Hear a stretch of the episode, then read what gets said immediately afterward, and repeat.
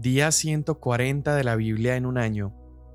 Hoy continuamos en el libro de Job, capítulos 8 al 11 y Salmo 134. Job 8. Entonces respondió Bildad, el subita, ¿Hasta cuándo hablarás estas cosas y serán viento impetuoso las palabras de tu boca? ¿Acaso tuerce Dios la justicia o tuerce el Todopoderoso lo que es justo? Si tus hijos pecaron contra Él, entonces Él los entregó al poder de su transgresión. Si tú buscaras a Dios e imploraras la misericordia del Todopoderoso, si fueras puro y recto, ciertamente Él se despertaría ahora en tu favor y restauraría tu justa condición. Aunque tu principio haya sido insignificante, con todo tu final aumentará sobremanera. Pregunta, te ruego, a las generaciones pasadas y considera las cosas escudriñadas por sus padres, porque nosotros somos de ayer y nada sabemos, pues nuestros días sobre la tierra son como una sombra. No te instruirán ellos y te hablarán, y de sus corazones sacarán palabras. Puede crecer el papiro sin senegal, puede el junco crecer sin agua. Estando aún verde y sin cortar, con todo se seca antes que cualquier otra planta. Así son las sendas de todos los que se olvidan de Dios. Así perecerá la esperanza del impío, porque es frágil su confianza y una tela de araña su seguridad. Confía en su casa, pero ésta no se sostiene. Se aferra a ella, pero ésta no perdura. Crece con vigor delante del sol y sus renuevos brotan sobre su jardín. Sus raíces se entrelazan sobre un montón de rocas. Vive en una casa de piedras si lo arrancan de su lugar, éste le negará diciendo, Nunca te vi, este es el gozo de su camino, y del polvo brotarán otros. Dios no rechaza al íntegro, ni sostiene a los malhechores. Aún Él ha de llenar de risa tu boca, y tus labios de gritos de júbilo. Los que te odian serán cubiertos de vergüenza, y la tienda de los impíos no existirá más. Entonces Job respondió, en verdad yo sé que es así, pero ¿cómo puede un hombre ser justo delante de Dios? Si alguien quisiera discutir con él, no podría contestar ni una vez entre mil. Sabio de corazón y robusto de fuerzas, ¿quién lo ha desafiado sin sufrir daño? Dios es el que remueve los montes, y estos no saben cómo cuando los vuelca en su furor.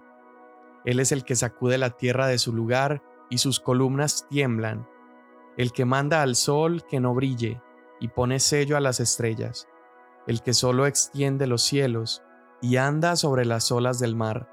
Él es el que hace la osa y el orión y las pléyades y las cámaras del sur, el que hace grandes cosas inescrutables y maravillas sin número. Si él pasara junto a mí, no lo vería. Si me pasara adelante, no lo percibiría. Si él arrebatara algo, ¿quién lo impediría? ¿Quién podrá decirle, ¿qué haces? Dios no retirará su ira. Debajo de él quedan humillados los que ayudan al Raab. ¿Cómo puedo yo responderle y escoger mis palabras delante de él? Porque aunque yo tuviera razón, no podría responder. Tendría que implorar la misericordia de mi juez. Si yo llamara y él me respondiera, no podría creer que escuchara mi voz, porque él me quebranta con tempestad y sin causa multiplica mis heridas. No me permite cobrar aliento, sino que me llena de amarguras. Si es cuestión de poder, Él es poderoso. Si es cuestión de justicia, ¿quién lo citará? Aunque soy justo, mi boca me condenará. Aunque soy inocente, Él me declarará culpable. Inocente soy, no hago caso de mí mismo, desprecio mi vida. Todo es lo mismo, por tanto digo, él destruye al inocente y al impío. Si el azote mata de repente, Él se burla de la desesperación del inocente. La tierra es entregada en manos de los impíos. Él cubre el rostro de sus jueces. Si no es Él, entonces ¿quién será? Mis días son más ligeros que un corredor. Huyen, no ven el bien. Se deslizan como barcos de juncos, como águila que se arroja sobre su presa. Aunque yo diga, olvidaré mi queja, Cambiaré mi triste semblante y me alegraré. Temeroso estoy de todos mis dolores. Sé que tú no me absolverás. Si soy impío, ¿para qué pues esforzarme en vano? Si me lavara con nieve y limpiara mis manos con lejía, aún así me hundirías en la fosa, y mis propios vestidos me aborrecerían, porque Él no es hombre como yo para que le responda, para que juntos vengamos a juicio. No hay árbitro entre nosotros que ponga su mano sobre ambos, que Él quite de mí su vara y no me espante su terror. Entonces yo hablaré y no le temeré, porque en mi opinión yo no soy así. Hastiado estoy de mi vida, daré rienda suelta a mi queja, hablaré en la amargura de mi alma, le diré a Dios, no me condenes, hazme saber qué tienes contra mí. Es justo para ti oprimir, rechazar la obra de tus manos y mirar con favor los designios de los malos. ¿Acaso tienes tú ojos de carne o ves como el hombre ve? ¿Son tus días como los días de un mortal o tus años como los años del hombre para que andes averiguando mi culpa y buscando mi pecado. Según tu conocimiento, ciertamente no soy culpable. Sin embargo, no hay salvación de tu mano. Tus manos me formaron y me hicieron, y me destruirás. Acuérdate ahora que me has modelado como a barro, y me harás volver al polvo. No me derramaste como leche y como queso me cuajaste. No me vestiste de piel y de carne y me entretejiste con huesos y tendones. Vida y misericordia me has concedido, y tu cuidado ha guardado mi espíritu. Sin embargo, tienes escondidas estas cosas en tu corazón. Yo sé que esto está dentro de ti. Si pecara, me lo tomarías en cuenta, y no me absolverías de mi culpa. Si soy malvado, ay de mí. Si soy justo, no me atrevo a levantar la cabeza. Estoy lleno de deshonra y consciente de mi aflicción. Si mi cabeza se levantara, como león me cazarías y mostrarías tu poder contra mí. Renuevas tus pruebas contra mí y te ensañas conmigo. Tropas de relevo vienen contra mí. ¿Por qué pues me sacaste de la matriz? Ojalá que hubiera muerto y nadie me hubiera visto. Sería como si no hubiera existido, llevado del vientre a la sepultura. No dejará Él en paz mis breves días. Apártate de mí para que me consuele un poco, antes que me vaya para no volver a la tierra de tinieblas y de sombras profundas, tierra tan lóbrega como las mismas tinieblas, de sombras profundas sin orden, y donde la luz es como las tinieblas. Entonces Sofar, el Naamatita, respondió, ¿Quedará sin respuesta esa multitud de palabras? ¿Será absuelto el que mucho habla? ¿Hará callar a los hombres tu palabrería? ¿Harás escarnio sin que nadie te reprenda? Pues has dicho, mi enseñanza es pura, y soy inocente ante tus ojos. Pero, ¿quién diera que Dios hablara, que abriera sus labios contra ti y te declarara los secretos de la sabiduría? Porque la verdadera sabiduría tiene dos lados. Sabrías entonces que Dios da por olvidada parte de tu iniquidad ¿Podrás tú descubrir las profundidades de Dios? ¿Podrás descubrir los límites del Todopoderoso? Altos son como los cielos. ¿Qué puedes tú hacer? Más profundos son que el Seol. ¿Qué puedes tú saber? Más extensa que la tierra es su dimensión, y más ancha que el mar. Si Él pasa o encierra o convoca una asamblea, ¿quién podrá impedírselo? Porque Él conoce a los hombres falsos y ve la iniquidad sin investigar. El hombre tonto se hará inteligente cuando el pollino de un asno montés nazca hombre. Si diriges bien tu corazón y extiendes a él tu mano, si en tu mano hay iniquidad y la alejas de ti, y no permites que la maldad more en tus tiendas, entonces ciertamente levantarás tu rostro sin mancha, estarás firme y no temerás, porque olvidarás tu aflicción, como aguas que han pasado la recordarás. Tu vida será más radiante que el mediodía, y hasta la oscuridad será como la mañana. Entonces confiarás porque hay esperanza, mirarás alrededor y te acostarás seguro, descansarás y nadie te atemorizará, y muchos buscarán tu favor. Pero los ojos de los malvados languidecerán, y no habrá escape para ellos. Su esperanza es dar su último suspiro. Salmo 134. Bendigan al Señor todos los siervos del Señor, los que sirven por la noche en la casa del Señor. Alcen sus manos al santuario y bendigan al Señor. Desde Sión te bendiga el Señor, que hizo los cielos y la tierra. Amén. Bueno, continuamos con el libro de Job y estas conversaciones entre Job y sus amigos son sumamente interesantes eh, en el capítulo 7, Job ha contestado a Elifaz y después de su respuesta, ahora vemos en el capítulo 8 la respuesta de Bildad. Y Bildad lo que está haciendo es haciendo hincapié en la justicia de Dios, pero también hincapié en que Job tiene que haber pecado. Pero Job lo único que desea es que Dios lo declare a él justo, y él está lamentando una y otra vez diciendo que él es inocente.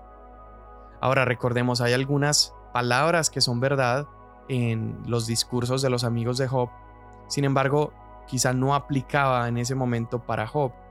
Y, y dice una verdad muy grande, él dice, si buscas a Dios, Él te sanará. Eso es tan cierto, todo aquel que busca a Dios encuentra una respuesta, encuentra sanidad, encuentra vida. Pero el error que Bildad comete es apoyar todo su conocimiento en la tradición. El problema de eso es que la tradición no siempre tiene la última respuesta. Y hay algo más que Bildad tiene bien. Él dice en, sus, en una de sus frases, dice, nosotros nacimos ayer y nada sabemos. Esa es una buena postura que tener. Reconocer que somos ignorantes y reconocer que nuestra vida es, es un soplo nada más. Y luego de Bildad, Job contesta, ahorita vamos a hablar un poco de su respuesta, y luego de esa respuesta de Job, le contesta ahora a Sofar. Y vemos también en la respuesta de Sofar que hay parte de verdad en lo que él está diciendo. El problema también con lo que sus amigos le contestan es la manera en la que se lo dicen, no le ofrecen ningún tipo de consuelo, incluso ellos de golpe le están diciendo en uno de sus consejos que si sus hijos murieron era porque seguramente habían pecado. Pero no están ofreciendo consuelo, no le están diciendo, hey, lo siento por, por tus hijos, sino que están emitiendo juicios muy severos a la vida de Job. Pero repito, hay algunas cosas en las que tienen razón. Por ejemplo, en el consejo de Sofar, realmente su consejo es decirle, hey, si has pecado, regresa a Dios. Esto es un muy buen consejo, pero simplemente no aplica para Job. Cuando Bildad termina de contestar, Job está de acuerdo con lo que Bildad está diciendo, él, él, está de acuerdo con esa sabiduría y esas palabras, pero Job le dice que es imposible o más bien no tiene sentido que un hombre mortal trate de probar su punto o su inocencia en la corte de Dios que es casi ilógico pararse en un juzgado frente a Dios, porque Dios es demasiado poderoso. Ningún humano puede pararse y cuestionarlo. Así que la única esperanza que tiene Job, y lo menciona en el capítulo 9, verso 33, es que separara un árbitro entre Dios y los hombres. La esperanza de Job es que este, este abogado separara en medio de él y de Dios. Y dice, si tan solo un árbitro pusiera una mano en Dios y otra mano en mí. Es decir, si, este abogado árbitro se parara en la mitad de los dos, entonces yo podría acercarme a Dios y presentar mi caso de inocencia. Y este clamor de Job es un clamor tan precioso. Si tan solo hubiera un mediador, si tan solo alguien se parara entre Dios y yo. Y vemos que esto sucedió. La Biblia nos dice en 1 de Juan capítulo 2 versículo 1 que si alguno pecara, un abogado tenemos para con el Padre, a Jesucristo el justo. Jesús se presenta en la historia de la humanidad como ese árbitro, como ese mediador. Cuando nosotros no podíamos presentar nuestro caso en las cortes, en el juzgado de Dios, entonces Cristo Jesús, Jesucristo el justo, entra a la corte para que la humanidad, que así como Job tenía temor y pavor de entrar en la corte porque no podía presentar su caso, Jesús, por su sacrificio, puede argumentar que somos inocentes. Y es gracias a esa aparición de Jesús como mediador en las cortes de Dios, en el juzgado, que nosotros podemos ahora presentarnos delante de Él, presentarnos como inocentes, porque Él nos ha declarado justos e inocentes. Y no solamente podemos venir a su trono para pedirle inocencia o justicia, sino que podemos pararnos delante de su trono para pedirle todas las cosas que necesitamos. Vamos a orar. Señor, te doy tantas gracias porque eres nuestro mediador perfecto. Te doy gracias porque aquello que yo no podía lograr, tú lo obtuviste por mí en la cruz. Te doy gracias, Señor, porque donde mis argumentos terminaban, Señor, y me quedaba sin palabras y sin pruebas, Señor, tú me has hecho justo, tú has tomado mi caso, Señor, y me has hecho inocente delante del Padre. Te doy tantas gracias porque es gracias a esa justificación que me has dado, que me puedo acercar con confianza y puedo saber que en tu presencia y en la presencia del Padre puedo adquirir todo aquello que necesito para cada día de mi vida. Te doy gracias en el nombre de Jesús. Amén. Mañana nos vemos.